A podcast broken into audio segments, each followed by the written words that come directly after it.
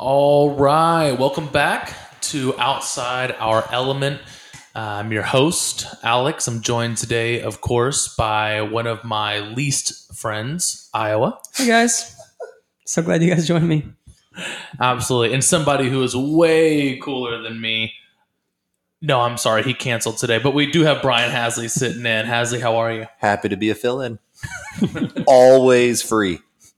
I believe that. Well, guys, we're uh, we're coming up towards the end of summer here. I hope you guys have had an awesome summer. No way it was as awesome as mine, um, but kind of wanted to toss it to you to see if you want to do a little recap. What uh, what have you guys been up to this summer? Have you done any type of summer vacations or summer festivities that you'd like to share with the class? I'd like to go first. So um, I got to lay sod on the side of my house, and uh, Oh, you have a side yard. No, no, it's just I just didn't realize you were wealthy. Go ahead. It's a courtyard, right? It That's was how you say it? well, I went to court, but that was for a different thing. It was it was thrown out. Um, Asian neighbor or country neighbor? It's important for the story. it's I'm glad you mentioned Asian because Oriental is not what he is. He's an Asian neighbor, and he is very kind. And it is on that side of the house, and so um, now there is green to go with my little walkway. You're jealous, I can see. How often are you watering your sod to keep it from dying? I heard that it's a son bitch. Is this a euphemism? So- Am I missing something or are we talking about sod?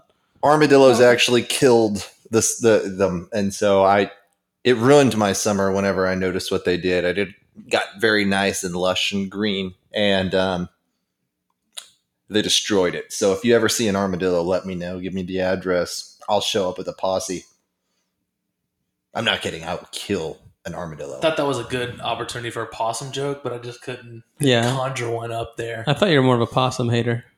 Uh, if a possum did that to my lawn, I would probably hate them as well. But armadillos, they they made the list, buddy. Yeah. I literally watched one die the other day. Ooh. It was kind of epic. It was on its back, kind of rolling around, flailing its arms, and I could have saved it, and then a car came and hit it. so you're welcome, Brian. Did you video it? No, I didn't. Then it didn't happen, and I have nothing to spank off to. Well, then why did I just incriminate myself on a podcast if you're not even proud of me? What are we even doing here? I just want the video. Outside of your dad issues, I'll. did you do anything this summer? Uh, so there was this armadillo. No, I hate this question. I worked the entire summer. Uh, it's, it's a lie. I, I swam a little bit by the pool, hang out by the pool. I mean, and I watched some TV. That's pretty much it. Anything good do on much. the TV? Summer vacations are a ripoff when you're an adult. It's nothing like when you're a child. You you just hit where I wanted to segue to, so I'll spare you of my Veronica Mars marathon. Uh, what I've been doing Please this don't. summer. I knew you were a fan. Um, but uh, what I wanted to talk about was where did the allure of summer go? Like, wh- wh- where did that disappear? Because I remember growing up, summer, summer was the best. There was nothing better than summer. I will admit that I am a warm weather person, so I'd rather be 100 degrees than 40 degrees any day. Any day, I would like it to be extremely hot, but that you know just growing up and looking forward to summer and where summer ranked in my life was always so high where did where did we lose that was it with your virginity or I, I wouldn't know. I still mean, am one. Yeah, that's a, that's a tough one to answer. I mean, if we're gonna get to it on the sixth podcast, that makes sense. I don't want to go down that rabbit hole yet. sure And by that I mean Armadillo. sex. I mean, I can tell you the story, but there isn't much of a story. Yeah. Um, Yeah. I, I mean, serious answer. I feel like college is where we started to lose it. I don't know about y'all, but I took quite a few summer classes Mm. just because I had to catch up. Um, and that ruined it. I mean, if you've ever done a Maymester, you want to kill yourself. It's the worst thing Figuratively and literally. Yeah, I can attest to that. Um, I was bringing up. I think that's where it started. And then as an adult, it's just like the only thing you have to look forward to is like there's less traffic. yeah it's, but it's work right having Yeah. to work through the summer is Right. the fucking worst Yeah. even though theoretically you make more money than you ever did in college but you can't ever spend it because there's an opportunity cost lost. Right. Fucking taking a vacation. You just Like- find things to complain about. It's like my energy bill's higher. I fucking hate summer. Um, what was the other one? Oh, I go to sleep at fucking nine o'clock. The sun is still out at nine. Right. right. right. I hate it. yeah. How's it about you? Um, I, I would have to a- agree. It was around the college time, and you had to get a summer job to pay for things, summer classes as well. They were kind of dumb, and then yeah, when you start working, not all of us get to be teachers. Clear. And so, Because when- insight. sorry. If you keep talking about Claire, your wife's gonna find out. But go ahead. oh, just leave the armadillos out of it. Nobody listens to this, especially not your wife. That's for accurateness. Uh, no, no, I, uh, no, no, I, that, that to me was one of the biggest. Oh, what did you do lately? Work. I mean, that's, that's almost like a common question now is I feel in high school or college, what's going on with your life? Oh, I'm doing this. I'm doing this. I'm doing this. Now the question is, what are you doing? Work. And, and, and it doesn't surprise me that we work through summer. I mean, that's Americans live to work. Seems like a Yeah, and thing. you fuckers have to wear slacks and a button up. Maybe more Brian, but you know, I know you dress up a little bit more too. I do. Yeah, I, I normally don't wear jeans. I, I'm a little more lax, so I don't have to bitch about it as much. But think it's hot. it's hot. Yeah. it's not fun at all. What is peak summer for you in, in your mind when you think back? What was what was the best summer? Do you have a go-to answer? on this Yes, the summer I got married. My wife is amazing and glorious. We just covered she doesn't listen to the podcast. Just in case she does, it's been glorious being married and being with her, and she's Don't my worry. everything. We'll edit that part out. No, no, that's part we Well, got Put to keep. Claire's name in there. What's instead your of second peak of summer then? What's your peak of summer prior to getting married? Going to China. Mm. What that wasn't that was after college. Barely. It was what We'll 2004. go, we'll go on, explain it. So so it is possible to have a great summer even while you're working. Not when you're married. Agreed. But But so if we're just gonna bag on fucking working and, and, and how summer's not what it used to be, and you're gonna go back to one of those your peak summer, at least you know okay, okay. get a So little insight the- into what does it take to to turn over a, a monotonous work summer into a peak summer. Well, that particular time, it was just a matter of circumstances that led to a lot of fun. And so it turned out that my brother was in China and I was able to catch him at the tail end. Fortunately, coincided with the summer months, but Not the first time your brother's been caught at the tail end. Go ahead. understatement. High five. Very nice. Wait, wait. Could you explain what that means, Alex? Hmm? He doesn't listen to it either. But that's that's so vouched. Um, no, in, in in yes, we, we got to go to summer because my brother was interning there uh, for six months in China, and we were able to explore uh, the place where he was at. We went to Beijing, Wuhu, Shanghai, and it's it was a lot easier than. And I'm not dogging on my, being married or all that, but as a single person it was a lot easier to be able to plan without taking everyone into consideration. There's, I mean, and it's it's almost more of an immaturity thing, if anything. Of we don't have the responsibilities of life and all of those things weighing on us. One as a child or in college, well, you know, we have the rest of our life to be adults. Now it's like, oh crap, we're we're the adults now. Kuna Matata. What what does that mean? It means no worries For how long? Until you get a job. I believe it's Mongolian. I think that is true. N- Mushu's not in the new one. And by the way, I would tell Ransom to his face that I think that he gets taken by the tail end. I, He don't, I don't believe that for a second. no no he he would definitely say that because uh, he told him that at our wedding. Oh yeah, I do remember him being at the wedding. That was a good. One. uh, did that answer the question? No, that was good. Yeah. So, so even though it was at a time where you had responsibility, it was to be able to escape and explore your immaturity. Yes. Not in a bad way. I, I mean that in a, Right, in right, a- right. Yeah, in a serious way. That to be able to pull back the veil of adult, to not have to worry, to be immature, to go on adventures, to get into trouble. that that was the, the peak summer. And was it did it remind you of summers when you were a kid and you got to do the same thing? Is that why you think there was Yes. that, that it would be a peak for you? It, it actually reminded me of the summer before when I went to Bonnaroo. Bonnaroo. which was also a lot of fun. But again, that's that's to me more of the difference is just that right now there's responsibilities weighing on me. So for example, I did go on a trip this summer with my wife and the whole time uh, I mean the plaguing my mind was work and work and what's ha- happening with work and what's going on with businesses there, our, our accounts being taken care of, yada yada yada. And and I think that with age comes this lack of excitement of the summer, especially when you have to work the entire year because responsibilities weigh on you. Bills are still going to be there whether you have fun or not. See, I, I, I want to take a minute on this, and, I, and I, I do want to give you a chance to share yours. But for me, when you started this conversa- conversation, you said that the peak dropped off when you started to work.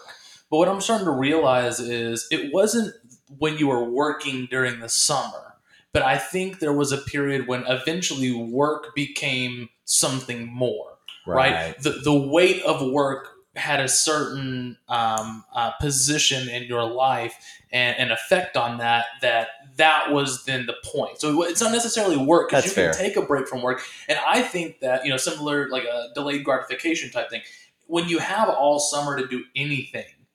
It's not going to be as cool to take an adventure because you could have woke up on Tuesday and taken the same adventure you did on Saturday. Right. But when you're when you do have something that you're a little more tied down to, and you earn a break, and you are able to, you know, have uh, um, a limited time of uh, exploring and, and immaturity and, and, and letting back and, and doing all and being goofy and all that stuff. That to me, that that then um, elevates it right in, in your brain and in your memory and your experience. So That's it's just funny that you started with when work started, but I don't think it was when work started. I That's think it was when work became a certain, uh, uh, occupied a certain position of your mind or percentage of your mind. That's very good. That's that's accurate. Okay, interesting. Iowa peak summer. a a couple memories come to mind, and I, and I know you'll relate to this. It's like I can see the photos in my mind right now when we looked like the prepubescent, uh, you know, class of Laguna Beach, basically. Sure. You know, we were, we were all very tan. We all wore like Aeropostale, Highlights, highlighted hair. hanging out with chicks that were way cuter than us. Um, so vouched. So I, I definitely remember that. I have fond memories of that. You know, us all doing things as a huge group. I think that's part of what that allure of summer was. Is like we didn't just hang out with like three of us or five of us. Like we rolled in like a gang of like twenty people sometimes, Sure. and it was a lot of fun. Um, one memory, and I, I'm really fuzzy on who was all there for that, but we used to go mudding in a, a, a lair called Falcon's Lair. in Mesquite, Quite the layer.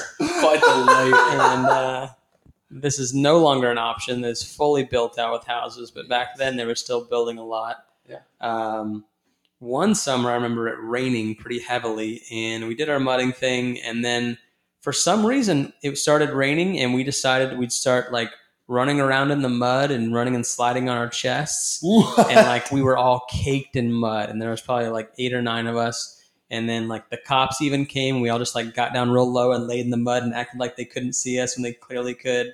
And then we went back into this little area where it was like a i don't even know what to call it. It was like a pond but it was hot water. So it's probably like a sewer runoff.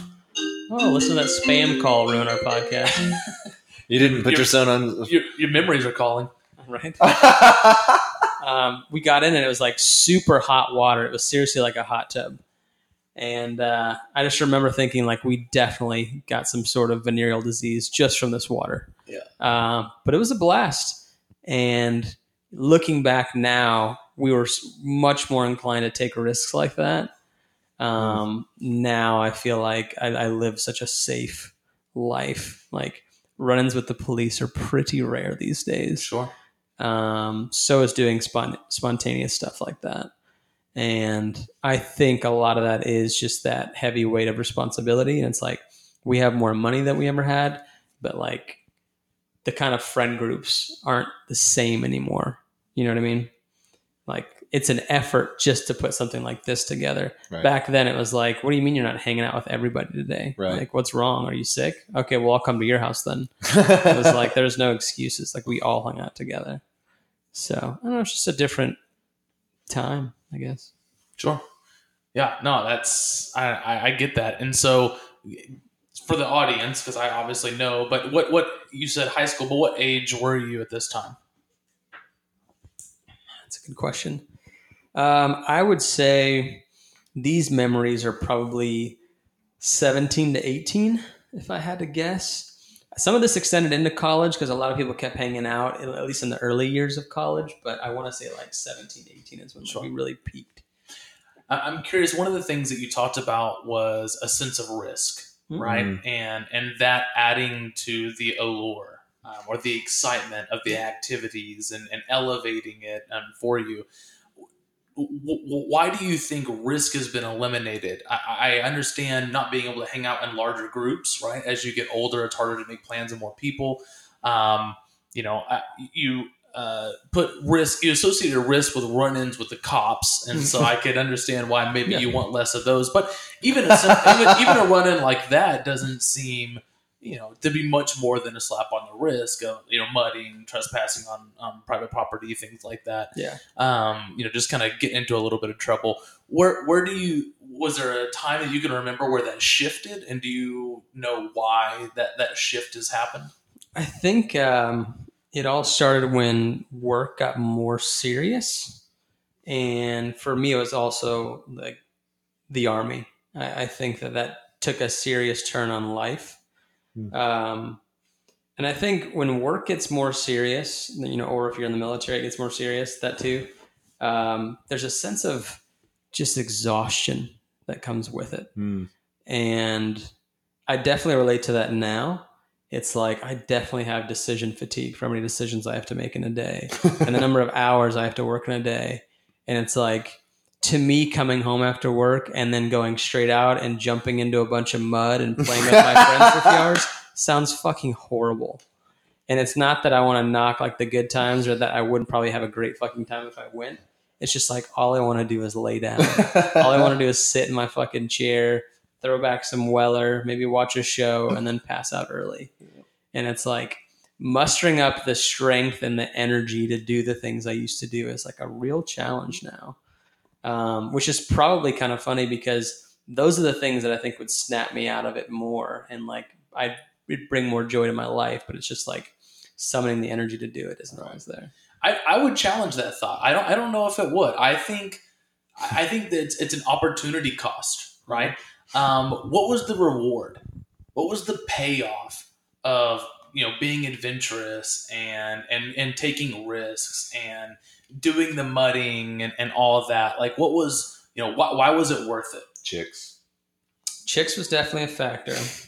Um, I can vouch 100% that most of the time we did stupid things, there were zero chicks. oh yeah, But but go ahead. Well, I'll, I will accept that answer, but I, am going to explore I was more. yeah, I was I was getting to the point after that. that There's besides chicks, there's just a sense of camaraderie, um, just feeling closeness with your friends. Um, I think we have that. We still have that spark, but we only get to flex it every so often now. But when you did it every day, like we have a ridiculous amount of inside jokes, the three of us. But back then, holy shit, everything was an inside joke constantly. Like people hang out with us and be like, "What the fuck are you talking about? you guys make no sense." And it's like, "Oh, sorry, you, you had to be there." right. That kind of thing. Hmm. And it's just like that bond only grows from being close to each other. And like now you can hang out with somebody like, you know, I'm not going to use his real name, but like Austin or something like that, or Micah. You know what I mean? Like one of these kind of guys. And it's like sometimes you even struggle to have something to talk about just because you don't see each other every day. You don't know what they're into. You don't know what they're up to. You don't know what they're struggling with. You don't know where they're excelling.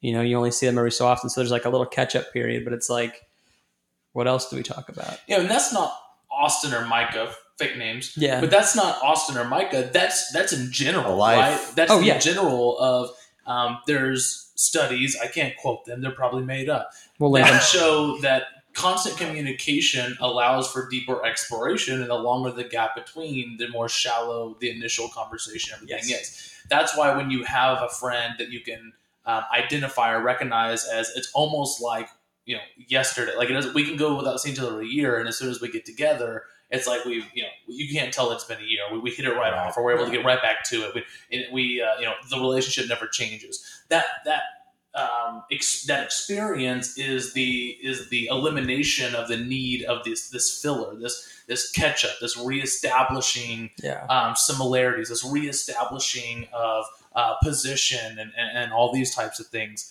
Um, but I so I, I want to challenge. I think that I, I, I agree with what you're saying, but I also think we had nothing to lose. Yeah. Right, That's there true. Like, why would why wouldn't we go Right. risk anything? What were we risking? Right. It, it wasn't risky back then because Right. what was it going to change? Right. What was going to be the end result if it went bad? It wasn't really going to change the trajectory. There wasn't like if it was a Libra scale, there wasn't anything on the other end. So why not push the boundaries as far as we could when we were young? And I don't think that this is um, uh, a proof of people shouldn't go after responsibility and, and Yeah. having responsibility and increasing your It's a responsibility different type of happiness. and things like that isn't good. No, I think it is good. I think Yeah. you know us being the guys we are today, having wives and families, and we're trying to establish careers, and we have you know, um, uh, like you said, we have things that weigh on us. We have all these decisions that have to happen. I think that is a good thing long term. I think the reward from that is going to be higher, but. For me, my theory is that the the risk, the adventure, the allure is only possible in the moments when you feel like you're not risking, right? It has Yeah. to, there's a ratio that you have to exist in to be able to uh, realize that risk. I agree. Me and that that fictional character Austin. I mean, we quit our jobs. We I quit FedEx to go to Padre just because they wouldn't let me off. And it's like, what did I do when we got back? We got two other shitty jobs. It didn't fucking matter. right. Like now, if I just quit my job on a whim, everybody would be like, "What the fuck are you doing? Right. Benefits." All that PTO you're walking away from, that solid job, like you're an idiot for Do you know doing how that. that's going to affect your resume? Having Right. a gap on there? It's horrible. It's the worst thing ever. Right.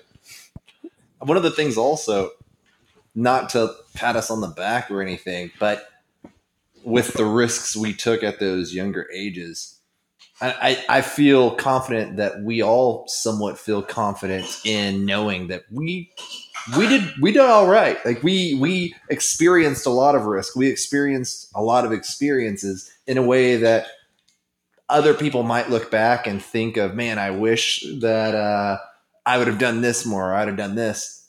I I feel that at least with all of our relationships, it's it's well, you know, I lived a pretty full life. I did some of the crazy things that other people will never in their life even dream of being able to do, and, and, and they were done. So now it's okay to start the next chapter of life and be ready uh, to prepare for my kids' futures and let them hopefully be in a situation to experience crazy things and not get caught as well, or get caught and be. You know, Do you do you think the secret to those risks and those experiences is moderation?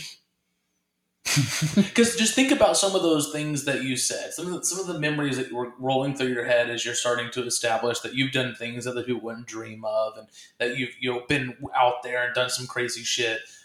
What if you would have kept doing it? What if you weren't able to turn down the throttle? What if you would have Right. got engulfed in it and, and committed to it, or uh, high, prioritized it, or, or lost priority for other things around it?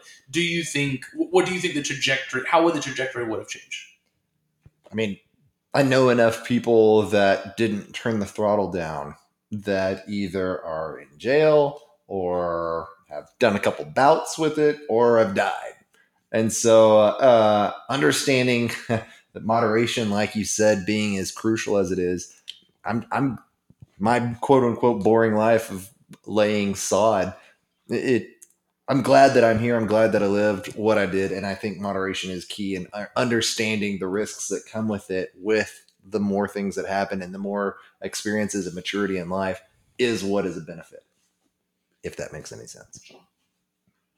Let me ask you this: Neither one of you brought up summer vacations, right? Whoa, As- whoa, whoa! We should hear yours then.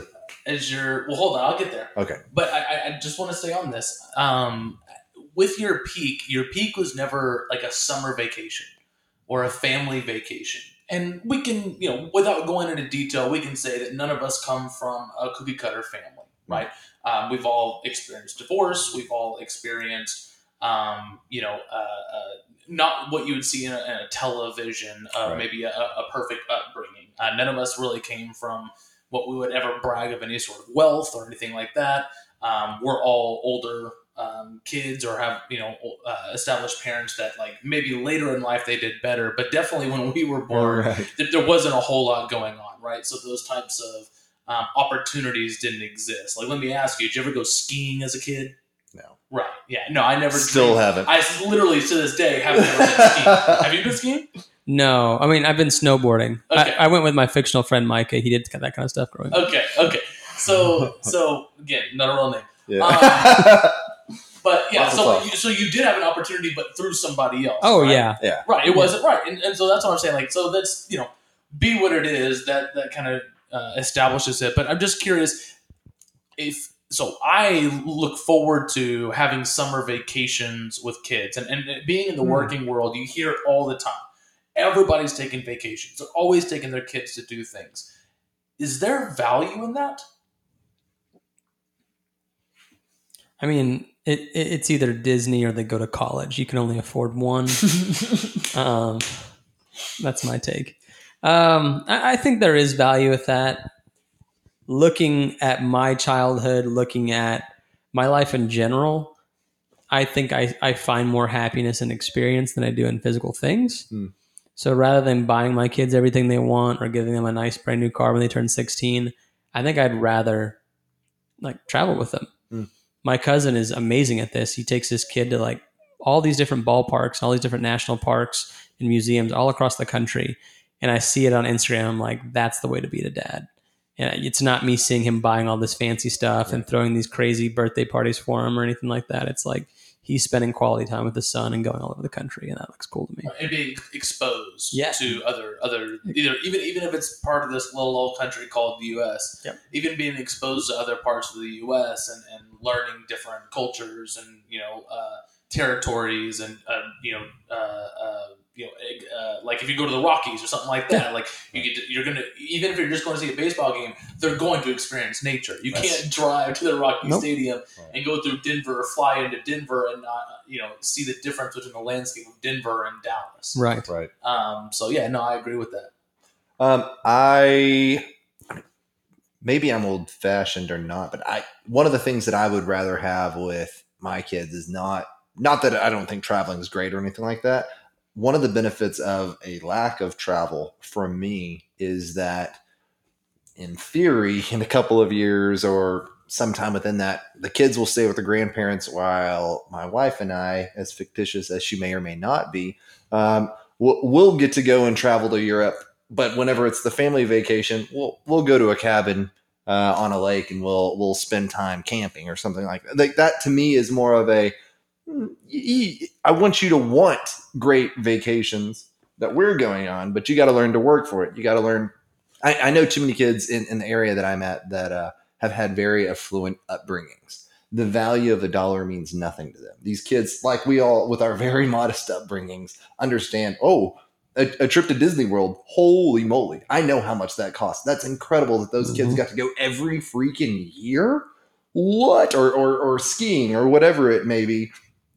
I, I want my kids to have this wanting more. I don't want to give them all of their experiences, but I want to give them a taste of, oh, well, here's some pictures of where your mom and I went. Oh, here we are uh, at the Vatican. Oh, here we are uh, at Buenos Aires looking at the statue of Jesus. Here, Amsterdam. You don't need to know what happened in this picture. no, nothing happened there. There were no pictures. The Dutch are boring. Actually, I gave people. my camera away to someone when something was happening. I don't remember what. Uh, but it, and to me, that's more of one of the things I did love in the upbringing that we had is that there was a camaraderie. That hey, we're we're all in this together. We can't afford a nice trip, but we'll spend time talking or playing games at this very modest camp or this very. I mean, sometimes it was tense, hundred degree heat that we're all sweating and hating ourselves and everything around us.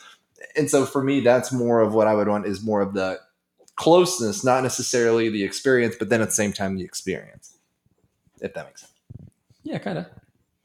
Yeah, that's good. And I, I something's going through my head that I want to say. I think there is more value and there's a difference in going skiing than Disney World. Oh, absolutely. Yeah, I just don't want to throw that in the same category. No, no, yeah, yeah. I, I think skiing you will get more of understanding landscape, um, Right. um, experiencing new areas, different types of things. Like you, Pain. you're what's up? Pain. Yeah, lots of Lots of pain. pain. Yeah, yeah. Where Disney World is, you know, I guess it'd be an exercise in patience, Mhm. right? You can stand in lines for an hour and a half to two hours, but Twenty dollars for a beer. That's true. But the you know going skiing, I think you know you like you learn to drive in snow. You you get to experience what it's like to be in cold. You get to see. Um, you, you learn a sport, right? There's a sport involved. Like you said, there's pain, there's Yeah. skill. You're you're building um, a skill level. You're learning a new skill, which I think is a very underrated thing for people to have is to push people outside their comfort zone and to make them learn something new to go through the stages of um, being absolutely awful when you start and four days later seeing the progression that you made Right. knowing no i'm not as good as the guy who lives here. I'm, I'm not an instructor. I'm not as good as the guy who comes here every year. That doesn't matter. What matters is look at where i was three days ago and look at where i'm at now and what i've accomplished in focusing on something for only three days. Yeah. right not giving up um, You moving create a forward. bond. what's up Uh, you create a bond. Mhm. I mean that that other friend Micah and uh, our, another one of our fictional friends Matt. They went to this ski resort for literally decades. Their family would go to this, and like they have a bond that we'll never have with them because they went and did that all the time. Mhm. Like I don't know many people that are that great at skiing. But they're fucking amazing, Mhm. and like they did shit like skiing down these incre- you know incredible slopes without shirts on. And like it's freezing cold outside, but they did it because it was fun. It's like we'll never know what that's like. I mean, we could, but probably not. yeah probably not Challenge accepted. So yeah, I, I couldn't agree more. Yeah. Well, I'll, I'll share some of mine. I won't you. put you on the spot, and not. I wouldn't ask anything from you that I wouldn't ask of you sober. Chlamydia. Um, so I, uh, yeah, I, I am a sucker for summer. I absolutely love summer, and I can think about um, peak summers and, and peak moments in summer all throughout my, my life. I mean, so I, I did, I absolutely did not like going on family vacations because I was young and all I wanted to do was hang out with my friends. I didn't I didn't really have an understanding of fam uh, a value of family. Um, I'm seven years older than my next sibling, Hmm. so there wasn't anybody my age to be able to like talk about the same interests and things like that. Every all my siblings were annoying, or you know, like we would go somewhere. We would take a trip to you know, let's say Disney World. I did. I went once. I don't think I had siblings there, but let's let's say we went to Six Flags or an amusement park or something. I would get stuck babysitting, right? So it's like, why, the why the fuck would I want to go? When I, I'm basically yeah, I'm basically going to have to with other people. but I look back on those memories and I really do like them. Like I just. I, and I think I have a different appreciation being older and understanding the sacrifice that my parents made Right. and, and making those types of vacations happen and the amount of planning and like you know like like you know I, so I've been to Disney World as an adult and um, I think we talked about this on the podcast. Uh, I do it because of how happy it makes my wife, but I know how I feel. Therefore, I know how my dad feels in that situation, and the fact that he would number one put X amount of resources, both fiscally and of with his time, Right. into this experience in which I know pained him just to give me the the child experience of it and to see me experience you know these rides and these characters and all this types of stuff like like to me I have an appreciation for that looking back now so though I was probably a complete ass and like hated it and you know was just awful about it there those are great times transition into middle school and high school I mean dude, I was latchkey kid. My mom worked all day. I would wake up in the morning, sometimes shower. I was out of my house by 8 a.m., 9 a.m., and gone all day. Yeah. Always at friends' houses, all just skateboarding everywhere, riding bikes. We would hang out at schools, at people's houses, convenience stores, playgrounds. Like it didn't matter. A- anywhere but home, right? That Yep. was the motto anywhere but home. Um, so just just doing that every day, just having that feeling of there was no school, there was nothing to hold us back. It was what I valued most in life was the time with my friends, you know, and, and so being able to have basically an unrestricted amount of I couldn't get too much. Like th- there's no such thing. This you had all the sleepovers during the week, and you know, you just you, You stayed- got to be bored. yeah. I can't yeah. remember the last time I was bored. Right, I don't have time to be bored. Right, right. so yeah, that was great. Um, high school, I mean, Iowa, you covered a little bit. We ran a lot of the same crowds, did a lot of the same things, and um, just you know, going on these adventures of you know climbing on top of portables at elementary schools and um, fucking all most of our friends were lifeguards, right? So like going to the different uh, pools and hanging out with them afterwards, and Yep. uh, you know going to not a real name, going to Austin's house and fucking playing Counter Strike for three hours. Like who would have known? I mean, I wouldn't even you wouldn't even be playing for that long. You would be watching somebody else play Counter Strike for three hours, and it was amazing just because that camaraderie. And I don't think that existed during the school year. Um, because that level. again because there was this sense of responsibility there was this opportunity cost there was these Mm. these rules there were other things that that came in and you were sacrificing other things and so summer even as an adult now with working and everything like that i I, I always look forward to summer. Again, I, I do love the heat, so that's a big part of it. But um, you know, I just love the, the summer vibes. I like driving with the windows down, listening to reggae.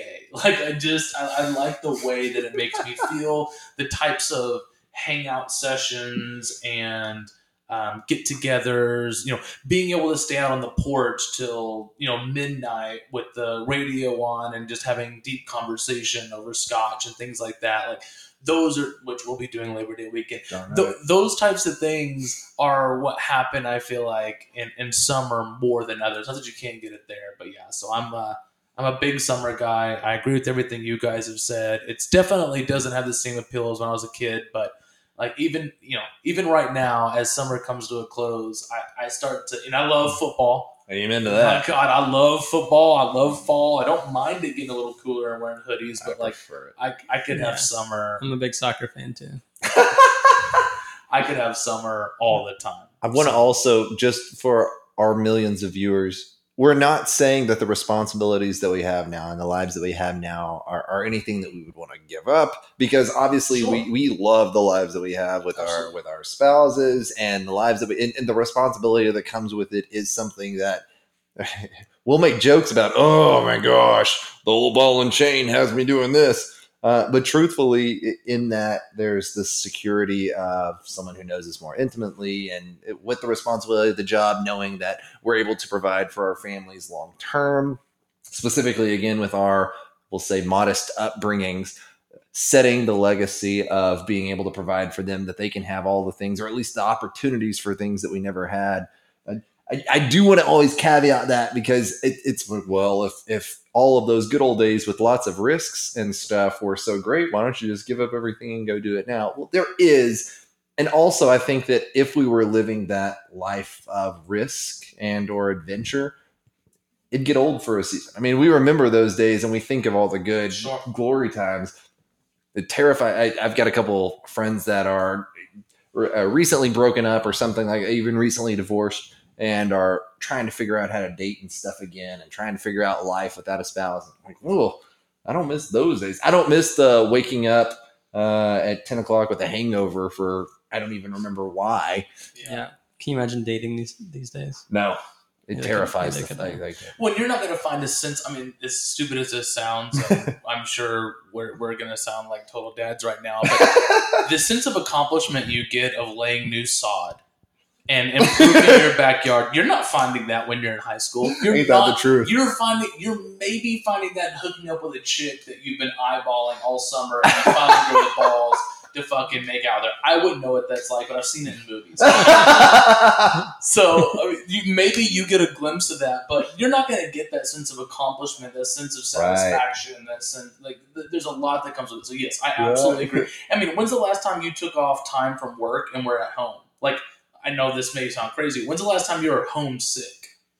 right. Didn't that drive you fucking crazy? Like I, I, I mean, I, I like will bitch about work and the responsibility, but every like you know, give me a week vacation, and by the end of it, I'm like, yeah, I'd I- like to get back to right. work. There's some stuff I'd like to get done right now Right. because with that ass whipping, there's again that, that, that sense of accomplishment and, and something that you're striving for, and you're making progress, and you're you're pushing something bigger than you forward. Right. Even, even if you're the boss, even if you own the company, even if it's your thing, you're pushing something bigger, right? Right. we're not. We're all slaves to the machine. Sisyphus.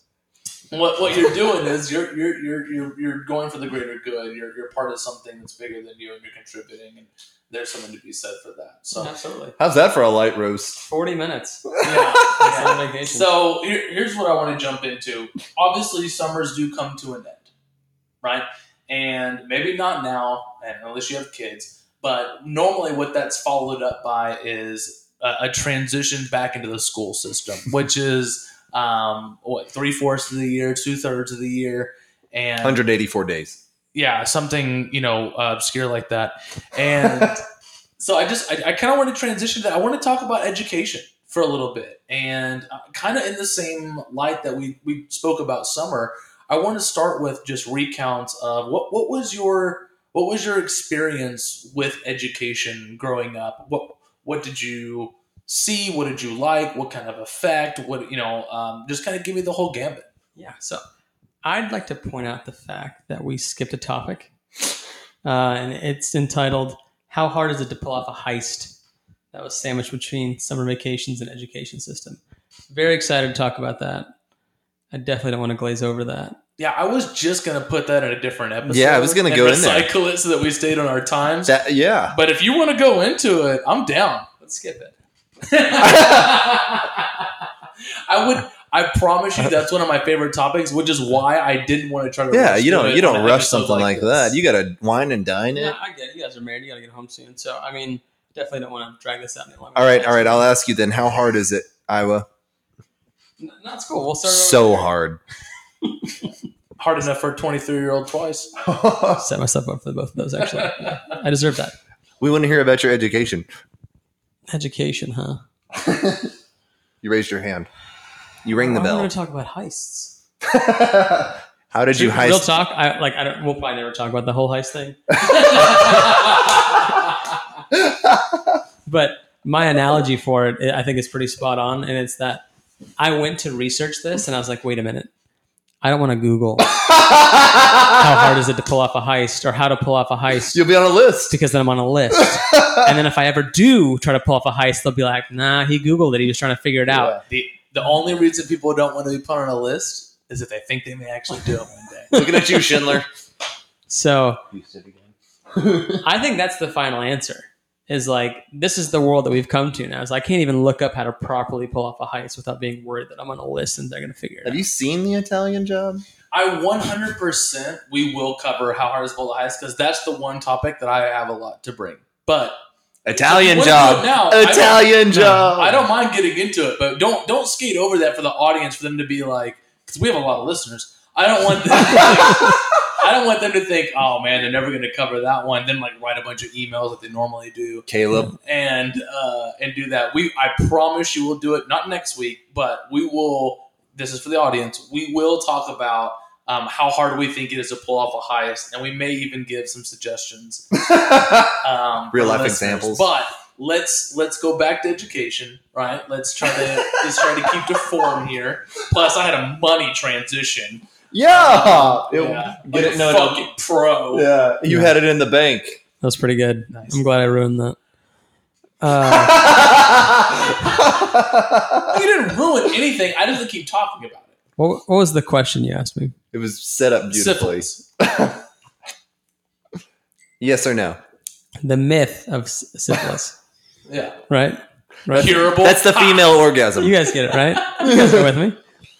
Sorry. So seriously, though, what was the question again? The female orgasm is the myth. That's what I'm saying. Oh yeah, read a It's book. not. It's not Everyone about. should know that. I was.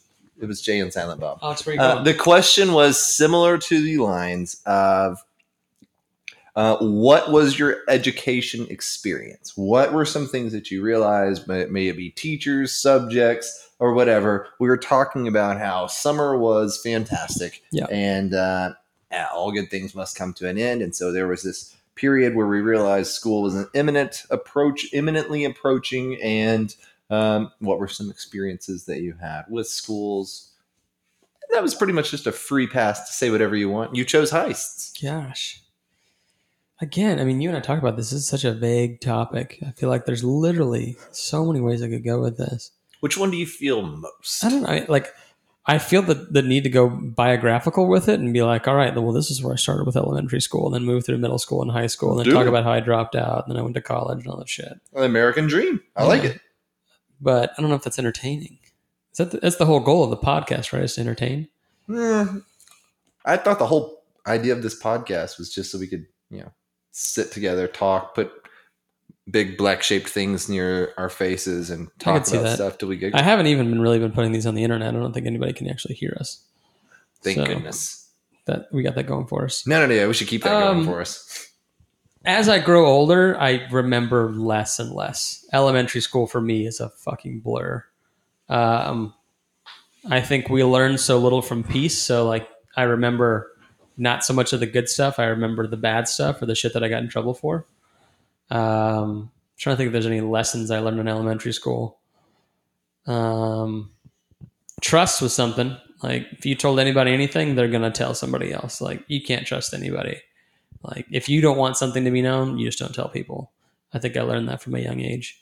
Um, who you hang out with, who you sit with, matters way more when you're younger. You, you can't be the weird one. Like you have to, you have to try to fit in.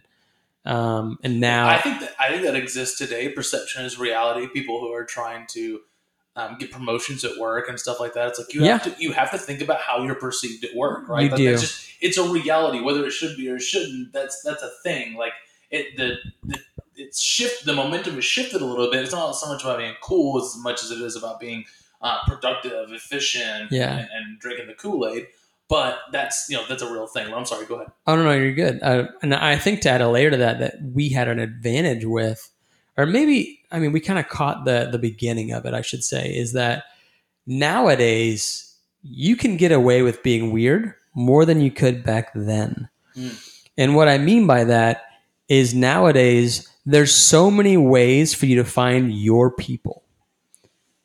You know, we grew up when the internet was just really taking off. I mean, we remember everything from dial up to screens that would load like a little section at a time. NetZero.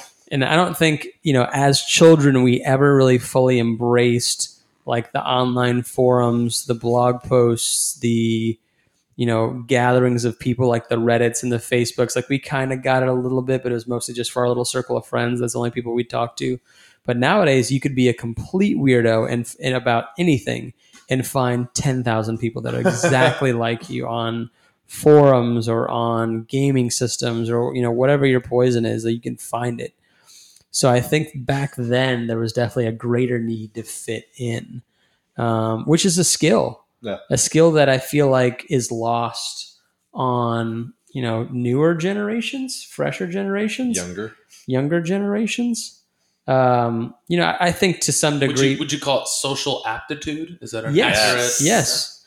Um, you know, we we were forced to just make do with what we had. Mhm. You know, we we just kind of, we I mean we had video games since we were little kids, and we we kind of dabbled closer to high school and college into like the Counter Strikes that we're talking about, like the online gaming, and we had the LAN that was fast enough for it, but that was way late. Right. You know, everything else was just us playing. Like, how many controllers do you fucking have? Okay, that's what we have to do today. Um, so I think that's definitely something that was different about our childhoods, and it was Well, also hold on. something that we Let, learned. Let's stay there for a minute. So, Yeah. so, so, what did you learn? Like, what's what what is social aptitude? What what are the skills behind it? What's the what what what, what did you have to exercise to to do that, or what did the um, being forced into that? What did what did you gain? Restraint. I think um, the kids that were more excited, the kids that were genuinely passionate, the kids that were that exposed too much of their true self um, were the ones that got picked on. Mm-hmm.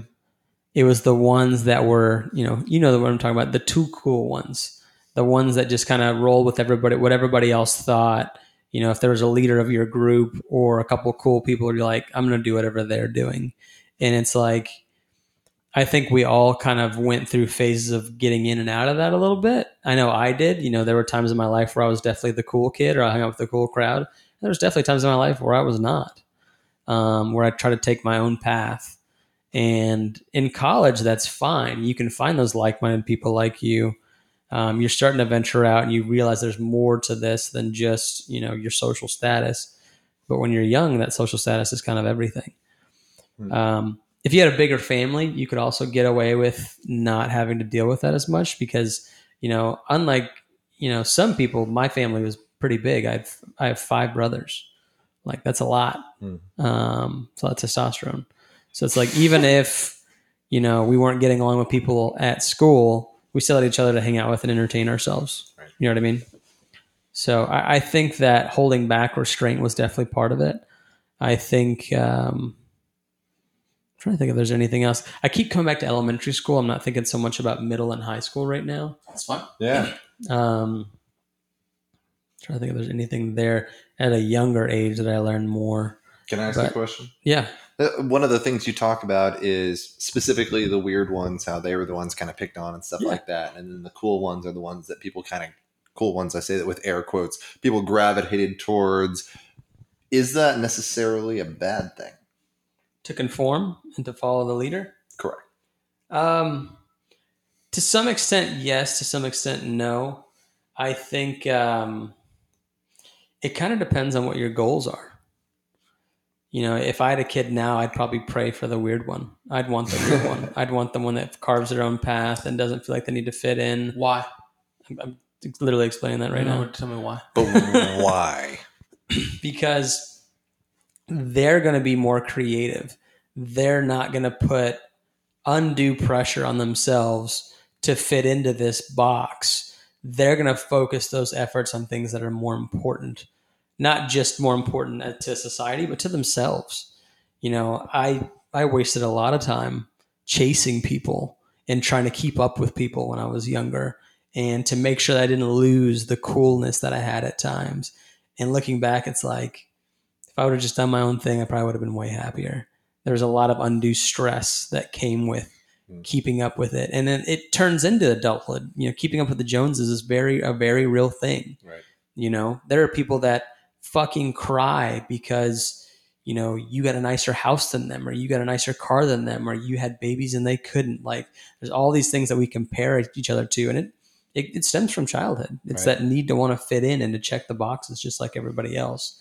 And there's an enlightened place that you get to as an adult where you realize like it doesn't fucking matter. Comparison is the thief of joy.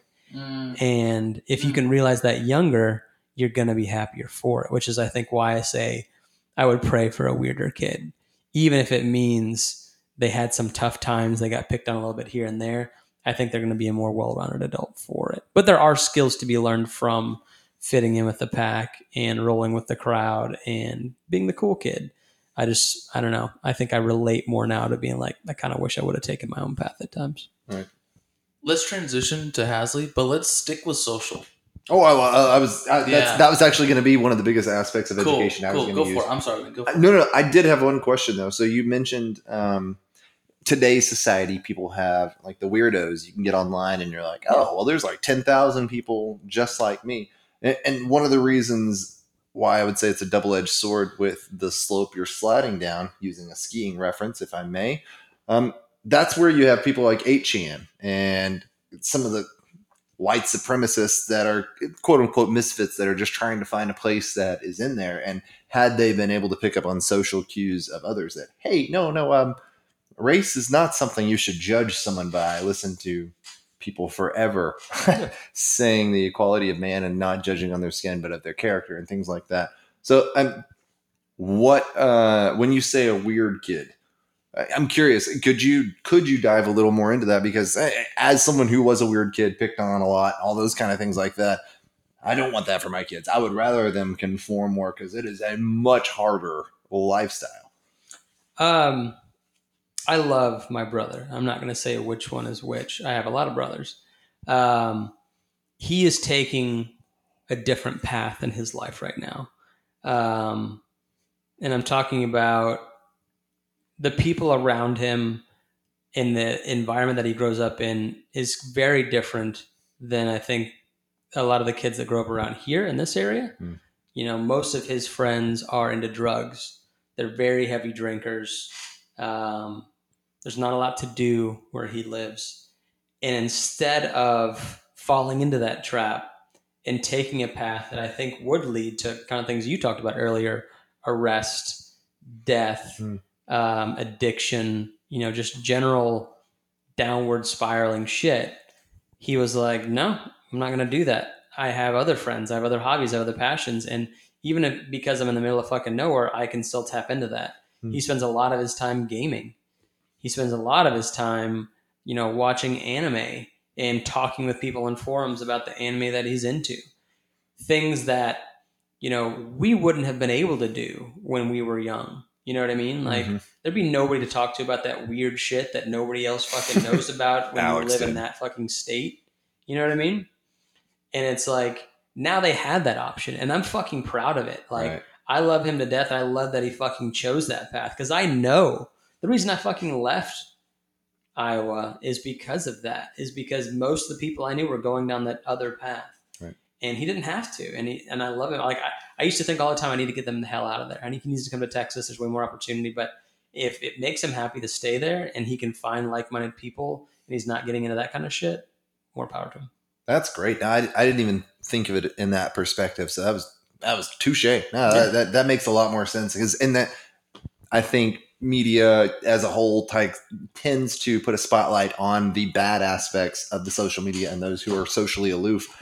But I, I didn't think of oh wait th- th- wait there's millions of people that are able to find like minded that are using it in a constructive way and, and could be their only uh, escape from reality of crap relationship in the home life, abusive parents, whatever you have that having- bullying at school. yeah. Yep. So that that makes a lot more sense. So uh, thank you very much for clarifying on that for me because that that that actually transitions into uh, what my biggest aspects of the I, I'm going to stay on the social uh, the social aspects of public education specifically as it pertains to elementary school but obviously it transgresses further uh, even into uh, higher education and things like that.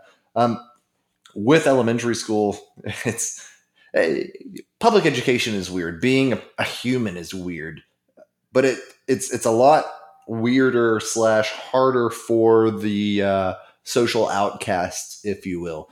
Also when the family life is crazy i.e a divorce or something like that and there's uh, emotional instability within the home you, you it's really hard to have a social life in uh, any sort of public education. And then when you move different schools because of you switching different parents and all that kind of stuff it definitely uh, it adds to a very complicated lifestyle to being able to learn social cues and being able to pick up on what is a social norm and that's why for me public education is such a great thing i've, I've often uh, pondered on the idea of do I want my kids to go in a private school where they're going to have better education? They're not going to have teachers who have to yield to essentially the lowest performing students uh, and catering lesson plans to uh, the middle or the lowers and leaving the higher out. Not that I would be so fortunate as to have higher level students uh, in a class, but I, I,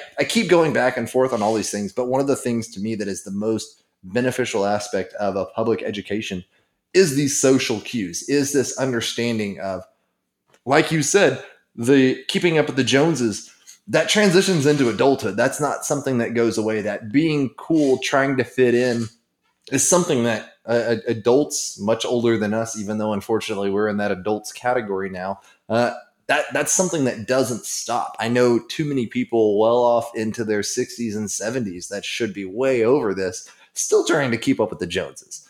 And and if you go down that lifestyle and you go down that i'm trying to compare myself to everyone else you're going to find out that there's always going to be someone better than you. And, and but at the same time if you spend your entire life in a bubble and you spend your entire life uh, and i don't want to make fun of homeschool people but how many normal homeschool people do, do you know I know a couple. i'm not saying i uh, don't know a couple but how many like three There's a stigma. To me, I've met more than I feel like are, are normal. At Magic of the Gathering contests, I know, but most people don't go to those. But then again, who am I, the person to do it? no, I kid. But at the same time, like that, that to me is the social aspect of it. It's it's almost like uh, a primitive mindset. We go back uh, years of evolution, if you will, and okay, well, how am I going to fit in? What do I do to be alpha or be top dog? What can I do to uh, show off in front of the girls? We learn how to do that. We learn what is acceptable with a broad uh, swath of the population versus staying in our little caves and trying to figure it out that way. Getting into a job. I mean, I'm sure we've all worked next to someone. Typically, it's next to someone because we have bad luck who is just I, I don't know. I, I would say so, social inbreeding is almost the only way to define how far off these people are from what would be considered norm, and not just the way that they speak and their mannerisms, but their overall worldview. And, and, that's one of the things that I, don't want anyone, specifically of my children, not that we would be able to fix our children, if you will, or put them in a cookie cutter mold the way that we could have them. Because, Yeah. but at the same time, without having a, a, a social structure to guide us to learn what is acceptable uh, in a social norm versus what we think is acceptable in a social norm, that aspect is something that you it, it's priceless in my opinion of having all of these different people all of these different backgrounds in a sense that now in our age well outside of education we don't see it unless we go to an airport or a public amusement park Well, let me ask you this because I, I, I, I'm following you, but I have some questions. It, it sounds to me that your there's one of the points, the assumptions that are um, embedded within what you're talking about is that you think if they're at private school, that there's not a struggle for alpha, an alpha, or there's not a push to understand social acceptance. You're at. Thank you so much for always being. ADHD always kicks in. I'm not saying that there aren't struggles with that in a private school or in a charter school or things like that. Uh, I think, however, when you go to a public school, I'm sorry, a private school or a charter school or something along those kind of lines, um, I mean, essentially, there's, I don't know, a scrutiny. There's there's a way that you eliminate certain people because there are barriers to It's a entry. different dynamic. Exactly. There's, there's definitely Well, still so- social aspects of it. so yeah. that's so that's all I want to focus on. For me, you you focused on alpha and and social construct and and having and learning social cues and what fits. But I think what you didn't maybe cover or talk about as much is that what you're what you lose is the, maybe the bracket below. Thank you. That that right like you Alex. what, what what so you you still have those types of things but it's in a smaller pool of people Right. in which you don't get the full experience or the full spectrum exactly. right you don't get the highest of highs the lowest of lows when you're talking about maybe like a socio-economical background or you don't get the most extremes in both um, uh, healthy uh, uh, home upbringing and Right. unhealthy and by unhealthy i mean like um, not being able to eat dinner every Right. night and, and, and things like that and so i just kind of wanted to point that out i, I agree with you Right. I, i'm on the same page but i just wanted to kind of bring that up Oh no, that's that's. I'm so glad you brought that up because that I I didn't necessarily mean the alpha because you're right. There's the socioeconomic part of it. That can also be something that's not necessarily limited to public education. So take for example, uh, Marcus High School in Flower Mound. The median income of people that go there uh, of the household, if you will, is like 150 or 180 grand. Uh, the school that we went to, who shall not be named, uh, not that because there's any reason of it, but the median income of a household in the zip codes that fed into Horn High School were uh, forty three thousand, I believe. And so we went from whoa, those. So I'll, I'll give you an example. Me right now, specifically in the position that I'm in, I'm, I, I have to meet a diverse group of people from all sorts of various backgrounds. Um, I can go and speak to someone who uh, lives in a trailer because I lived in a trailer and and I had friends who lived in a trailer, who grew up in a trailer. It's it's not something that's uncommon to me. It's not a foreign thing. However, I have family who, um, if they were to meet someone who lived in a trailer or someone who was a smoker or something along those lines, which is at least in my opinion, some of the common aspects of those that are impoverished. Not that they all are, not that it's limited to. They wouldn't know what to do, and then most importantly, they would look at them as inferior beings. Yeah, I, I just want to highlight one thing real quick. I think any of anyone can talk to them how they talk. To That's them, fair. Thank you. How they view them, how they interact, a level of empathy that you'll Right. bring to that conversation because of the background. But I'm sorry, go ahead. No, no, no. That, that, that thank you very much for the clarity on that because that's that's absolutely true. And and as someone who grew up with modest means, I can tell when someone's looking down on me. I'm not an idiot, even though they might think I am. Even though they might look at me as less of a person. Yeah, you don't know who I am. You don't know nothing about me, and you think that I don't know who you are. That you're talking down to me. I want to punch you in the face. Yeah. Sorry, inbreeding comes out again. But uh, no, that that's one of the things that in a public education system or in a situation where you're introduced to a lot of diverse people from a social aspect, I think it's the only way we can see the best and the worst of humanity and seeing it all come in and then figure out where we want to line up on the spectrum as far as inclusivity and or exclusivity as in who we run around with who we want to run around with later who in our life is actually going to benefit us not just with their presence or someone that we can i don't know leech off of but more so someone who's going to push us to be the best us that we can be. And through those experiences and through the lots of people that can be in the public education system the the, the variety of it all that to me is is is a priceless commodity And I think a child never knows to ask the questions if they're not exposed to it. Right. So how are they um, expected to learn about um, very less fortunate or you know very uh, not well off families, different or, religions um, different yeah, exactly different religions, different cultures, Charity work. things like Yeah. that. If if they're not exposed to it at some point, so uh, yeah, I, I definitely think we all agree on that. I'm curious if you had to pick two or three qualities, right, or values that you want your children to learn through their, let's just limit it to primary school experience, right, within this socio, socio, social, social um, experience, experience and, and, and learning. What are some of the values that you would rank the highest that you would hope that your kids came out with? Empathy. Mm. I think that's number one. I think you need to understand that everyone has a different background. You have to try to put yourself in other people's shoes. Amen. Almost every single time, if you disagree with somebody, it's just because you don't understand the way that they were raised and all the different things that went into how they view the world. And a lot of times they're justified for how they were brought up. I Right. mean, I can hate somebody all day long for being a racist, but at the same time, I don't know what I would be if I would grew up in their house with their parents going through the same circumstances they did. Right. And not having somebody like myself maybe educate them on why that's a negative point of view.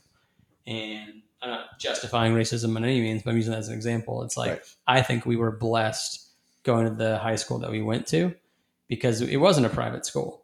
You know, we got to see the best of, of both sides, in my opinion. It wasn't like we were in the south side of Baltimore Right. you know, we got kind of a mid grade. We had a fucking cat core and a stomp team. we had a football team and we had like mathletes. Like we had everything. Right. And we got to see point of views that were completely different from ours, and it was great. Another aspect of empathy I think that isn't talked about enough is you learn that everybody has something to contribute, Amen. right? Or you can learn something from anyone, right? Yes. And I think that that would be uh, engulfed in empathy as well. 100%. What else? Did you want to share your aspects on the uh, education system first before we go into specific traits? You're so good about making sure that I get my words in. I don't mind if I don't get my words in. If the conversation flows and values coming out, this this podcast is bigger than me. But I appreciate you, and, and sure, I'll, I don't mind sharing real quick before we Please do. Thank you.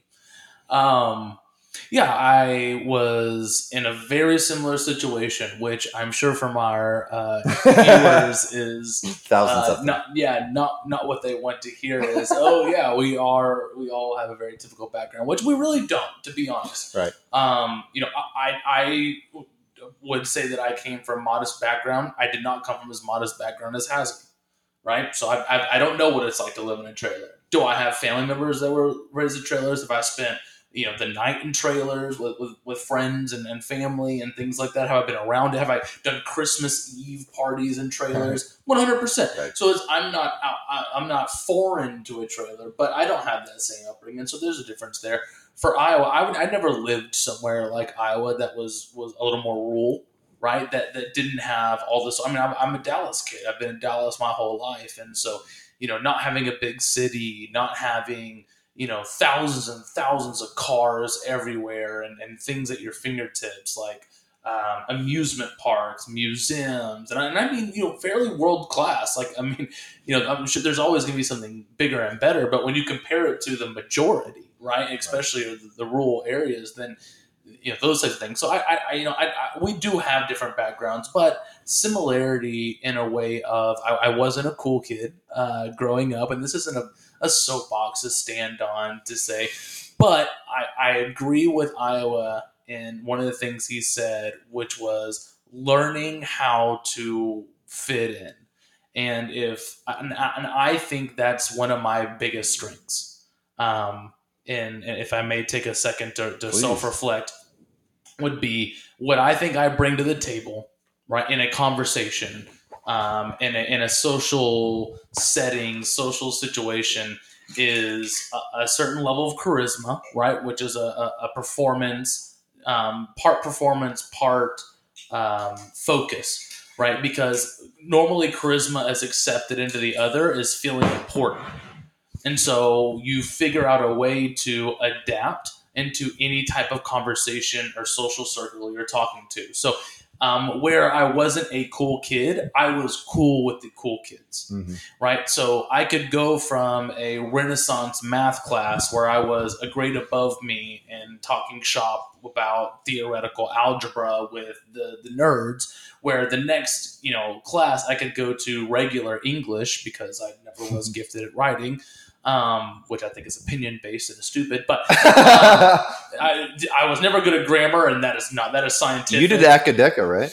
I did do academic decathlon, yeah, and so I could transition into something that was more, you know, regular class and, and not be perceived as someone who thought he was of higher status. Mm-hmm. I could have the same level of conversation, the same interest, the same empathy mm-hmm. um, to these sides, and, and, and and that's what I think is is great is exposure and acceptance and understanding. And for me, it was all a survival. Right, I was right. a small kid. I wasn't super attractive. I was very, very unrealistically fearful of getting beat up was never in a fight in my entire life. Debatable. And, and, and until I challenged Hasley to a boxing match uh, to, to prove to myself that I wasn't fragile because I had been through my whole life. I've been in a fight. I mean, I, I, not that there weren't situations where people would be pissed off at me or want to hit me, but I could find a way to connect. Right? I would find a way to make them laugh. That was always my my go to. Was was a level of comedy, a level of, of sense of humor, self deprivation. Right? If you thought I was uh,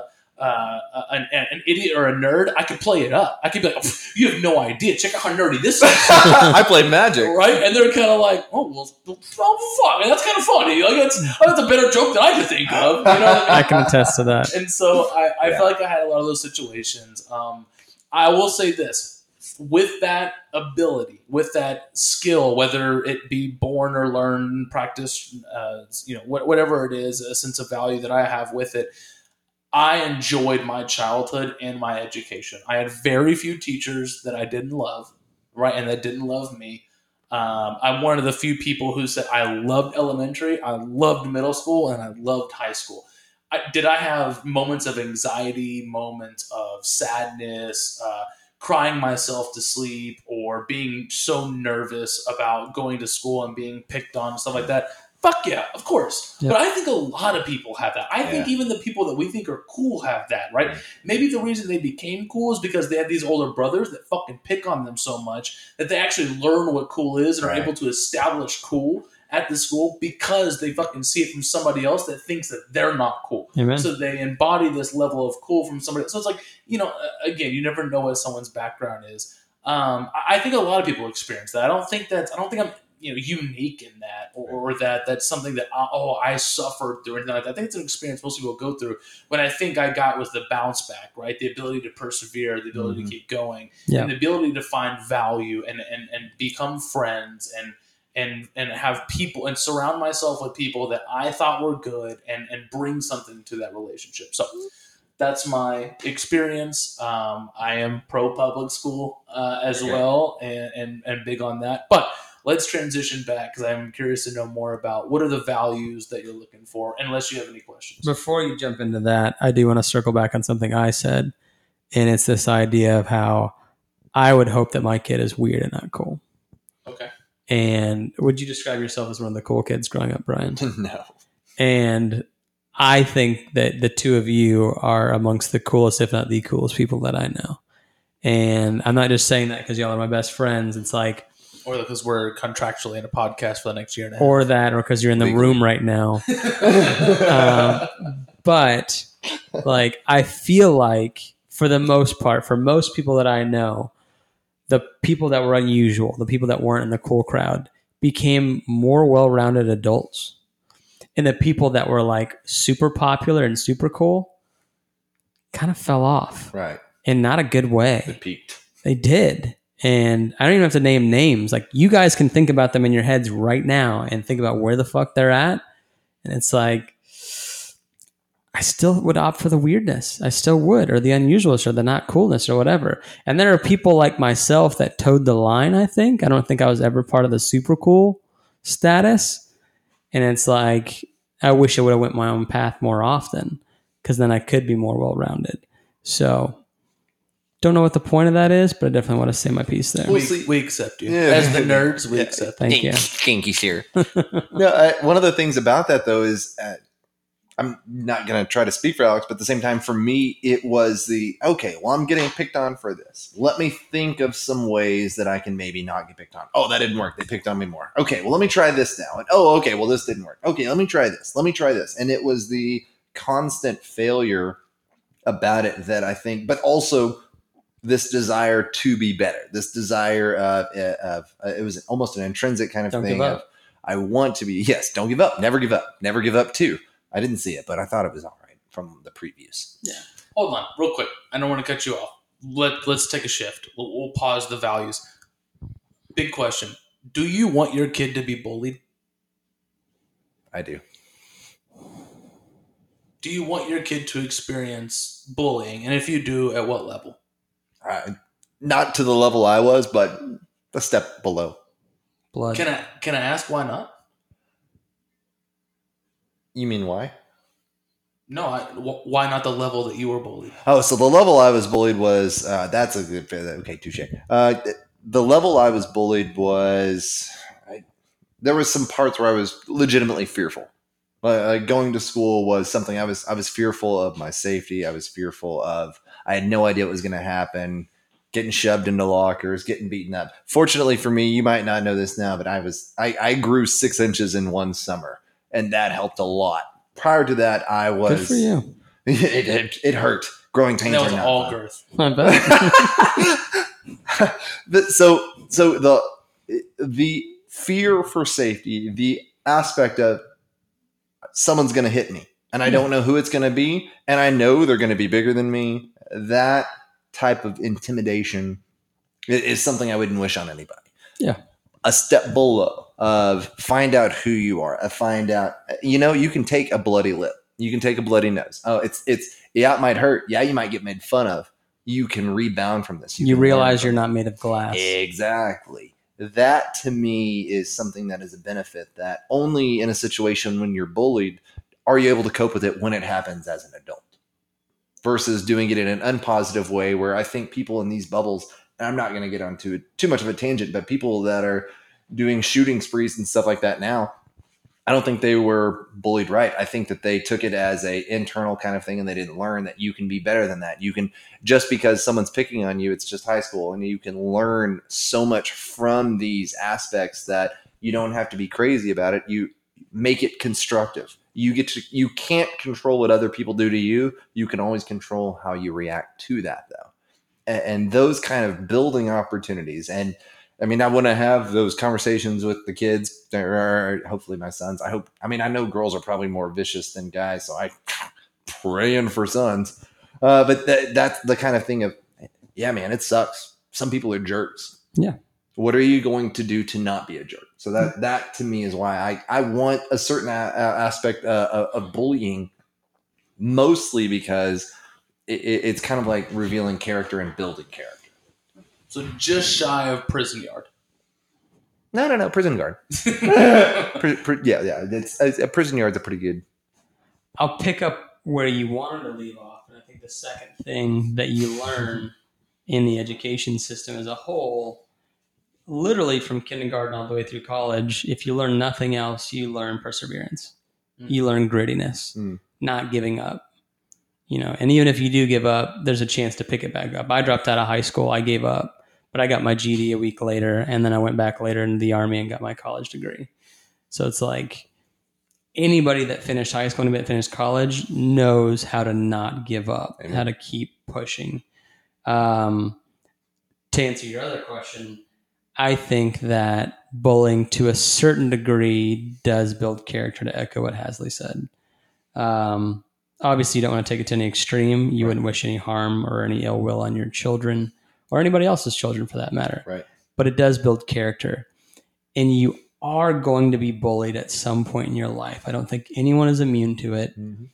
Um, to the level you're bullied, obviously will change. But if you're a kid that was never bullied and you always got your way, and then something didn't go your way, maybe you weren't even bullied, but something didn't go your way when you're in college or in your in your career, you're going to react to it in a very extreme manner. Right. And versus somebody that maybe went through the public school system, had to deal with bullying more often, had to persevere through all of that, they develop thicker skin. Right. They learn to persevere past these obstacles, which I think, circling back again, is why I think a middle ground for a public school is probably the ideal fashion, the way to go. You know, I don't, like I said, I don't want my kids to go to some school where they fear for their safety literally every day and they have to get in with some sort of gang just to survive Right. but I think exposing them to other cultures, exposing them to kids who might come from a different background that may rough them up, that may teach them lessons, wouldn't be such a bad thing.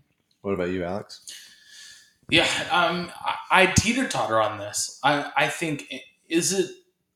I don't know if this is the right term. Recency bias. It's, it's some sort of biasy.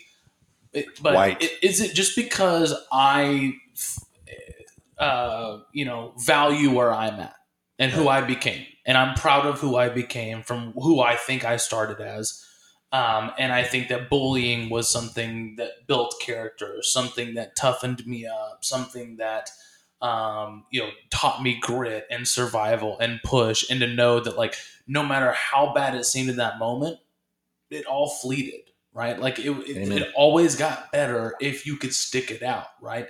So I think those are things that I got through it. But I don't know if I want my kids to be bullied. I don't know what the other side looks like. Like you said, and maybe there isn't. Maybe there isn't anyone who's not been bullied. Fair. But like, who, who, what if, what if they're, what if they are? What if there's a level of people who haven't been bullied and they're called politicians or you know actors or they're called, which I know they're not comedians, but you know, what if they're scientists? What if they're, you know, uh, you know, astronauts? What if they're, I, I just don't know. I don't, I don't know anybody who wasn't bullied. And so for me, it's like, do I want my kids to be bullied? No, I, I don't, to be honest with you. I, I don't think they need to go through it. I think there's good that can come out of it. I don't know if you necessarily have to go through bullying to get it, but I'm not going to hide my kids from it. I sort of think it's something that's inevitable. And I sort of think it's, like you said, it's something that no one's really going to escape. Am I going to be a little protective? What, like, do I want them to get bullied to the, the point where I felt I got bullied? Absolutely not. I always want better for my kids. Right. But do I want my kids to be able to, you know, see the same values and everything? Sure. But can it be taught through something else? Can it be taught through a different avenue? Can they read a story about kids being bullied or watch it on a film and and, and see it and, and, and get engulfed and, and have that level of empathy and understanding and, and not have to actually suffer through it themselves, not have to have that, that crippling fear of going to school and things like that. Because once you dip your toe in the water, it's hard to know if you're in a lake or an ocean, right? Right. And so I just, again, not going to hide my kids from it, but I, I don't know. I just, I just, I, number one, no, I don't really want my kids to be bullied, but I'm not going to hide them from. Quick question: Does anyone know if their parents were bullied? Oh, yeah, absolutely. Both parents. My dad was a bully. Yeah. Oh, my dad turned into a bully as well, but that doesn't mean he wasn't bullied. That's fair. That's fair. My dad was bullied at home, so that was the difference in that. So that's again goes into the you're going to be bullied at some point in your life. Why would you not want to get it out of the way earlier rather than later? Like I was said, with more extreme repercussions. I don't know. Just because you do that doesn't mean you won't get it later. I want to push a little bit on on your take here. Sure. Um, would either of you change anything about your past? Do you have any regrets? I think those are two different questions. Yeah. I think, Would I change anything about my past? Sure. There's things. That, Even if it meant it changed right where you are right now, because that's what would happen. Yeah, I think it's the same question. The butterfly effect. I'm proud of who I am and where I'm at now. So no, I wouldn't want to change it. But I don't know at what the butterfly effect would have. Right, Brian. I, I'm a little more religious, so I, I'm very staunchly uh, supportive of the lifestyle that has and the, the life lessons that I've learned from my past, and would not change any of it because of where I am today. What about you? I don't think I would either. Are there times that I'm unhappy? Are there times where I'm struggling? Absolutely. But I am the man I am today because of everything that I persevered through. And I think that pushes back a little bit on what you're talking about. Like, I get that desire to want to protect these fake children we haven't had yet from anything that might ail them. And like, we have no fucking clue what will actually happen after we raise that from like a Right. fucking seed to an actual person. But looking through that lens again, I wouldn't change anything. And I I know you know about this. It's like I look at these kids that did have everything handed to them, that did have to deal with a lot less than us, and they're fucking little twats. Amen. And like I want my kids to suffer just just just enough. Even if it comes at my hand a little bit, like, no, you're gonna get that fucking you're gonna get that Ford Taurus, you're gonna get that Ferrari of sorts for your first car. You know, you're you're gonna have to get a job when you turn 16. I don't give a shit. Right. I don't care if we've got enough money that you don't have to do that.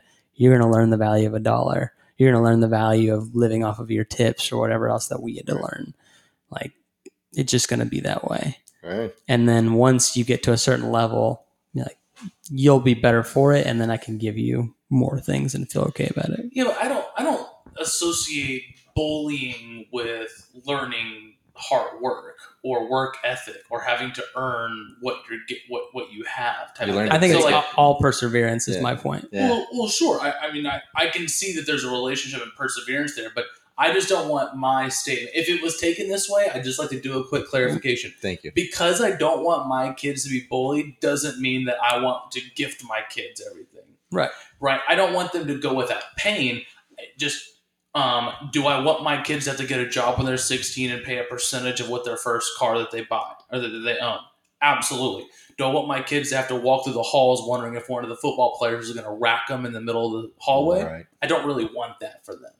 So that's you know what I mean. Like the I- different types of suffering. I see what you're saying. Right. I think To- my overall point was just general suffering. Yeah. No, They- they absolutely. need I don't want that. Yeah, yeah, yeah, I want my kids to experience uh, suffer. Like I, I think about that all the time. Mm. Of what's the balance of how much do you give your kids, how much do you not? Like, no, I, I do. But well, hold on, because I, had a, a, a point that I wanted to get to. So let's let's go back. So we are we're talking about three values that you want your kids to learn, right? And, and, and through their their their primary school, specifically through the social. We started with Empathy. empathy. Second was grit. Hasley, give us a third one. Um. Ah. Take your time. I'm not rushing you. right. Uh. I mean, It could be your number one as opposed to his. I'm Right, just, right, right, I'm just right, right, asking right. for a suggestion. um. I I would. Spoiler: I'm not going to get all three from you, but but go ahead. Okay. Uh, I would have to say that since you caught me off guard, I wanted to clarify something also. I- Well, there's no rules in this. There's no rules. So I, I'm not saying that if someone picks on my kid, I'm not going to want to tear his spine out of him while Sure. he's breathing. And I'm not saying her. those kind of or or her. I mean, I don't care. I'm I'm not. I'm equal opportunity. Some some girl picking on my daughter. I don't. I, will slap the crap out of her in front of her mom and dad, and then stare at her dad And just yell equal rights. yes, in Spanish. Looking at you, Beto. Anyways, uh, Beto, sorry. Uh, but I, I would say I don't really know how to put a one word on it because I think that empathy and grit are very, uh, I, very. I mean, I want those as well, and I, I think that those are somewhat all encompassing. I, I don't uh, have the exact word word to describe. I, I I don't know forward thinking, and, and i- i- if you'll allow me to elaborate, more so of who we. I mean, what is it? The you guys can quote me better. What about the five people you hang around? Uh, Jim Rohn. Yeah, the five people you spend your most time with is basically who you become. You're the equivalent of the five people you Thank spend you. the You're most the time with. equivalent. They, that's exactly what I was looking for. So, it, it, forward thinking that I don't want my kids to be nearsighted in the sense that what we're doing is now and forever. So, for example, uh, and and I, I- I'm sure we all have known someone who's committed suicide. I think that in today's society, that's becoming more prevalent because of people being so nearsighted. You're looking for a permanent solution to a temporary problem, and I think that uh, the same thing with who we hang out with or or the the the way we spend our money. Uh, man, I can't. I don't want to even talk about how many times I spent money on like a new system for my my truck or or something loud that was stupid, obnoxious, or Pipes. uh, yeah, you know, we're not going to go on the pipe. I mean, there's so many different things that I thought of. Now is eternity, and and I'm living in the now and a YOLO and all about that. And I got very uh, all encompassing on what is now. I want to be cool now. I want to be liked now. I want to get the girl now. I want to uh, get the good grade now, whatever that may be. And it's all, I mean, I didn't care if I cheated on tests, whatever it was. It was all about a now. I'm living in the present. So I, I don't know the best one word of that, but um, making sure to pick the right friends, making sure, and not that they're going to be able to pick the right friends, and not that me telling them to pick the right friends is going to work. Because the moment my dad said you shouldn't hang out with this guy, I'm like, middle finger, I'll hang out with who I want to. Yeah. Uh, yeah. They, they say, hey, maybe you should study for your class. I don't need to study. Leave me alone. Hey, you should save money. Screw that. I'll do whatever I want. I got plenty of money.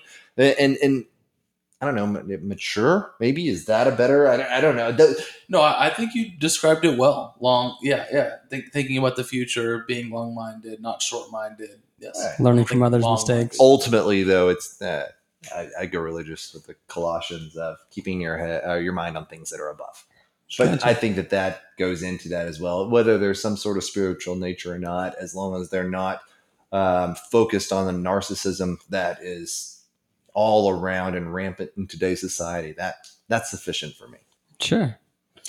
So the point where I started with this one and where I wanted to to kind of wrap up with it is that um, number one, I agree 100% with the things you said. If I had to, if I was put on the spot to add one, I'd say vulnerability. ah nice Right?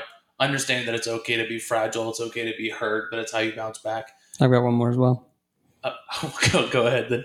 Curiosity.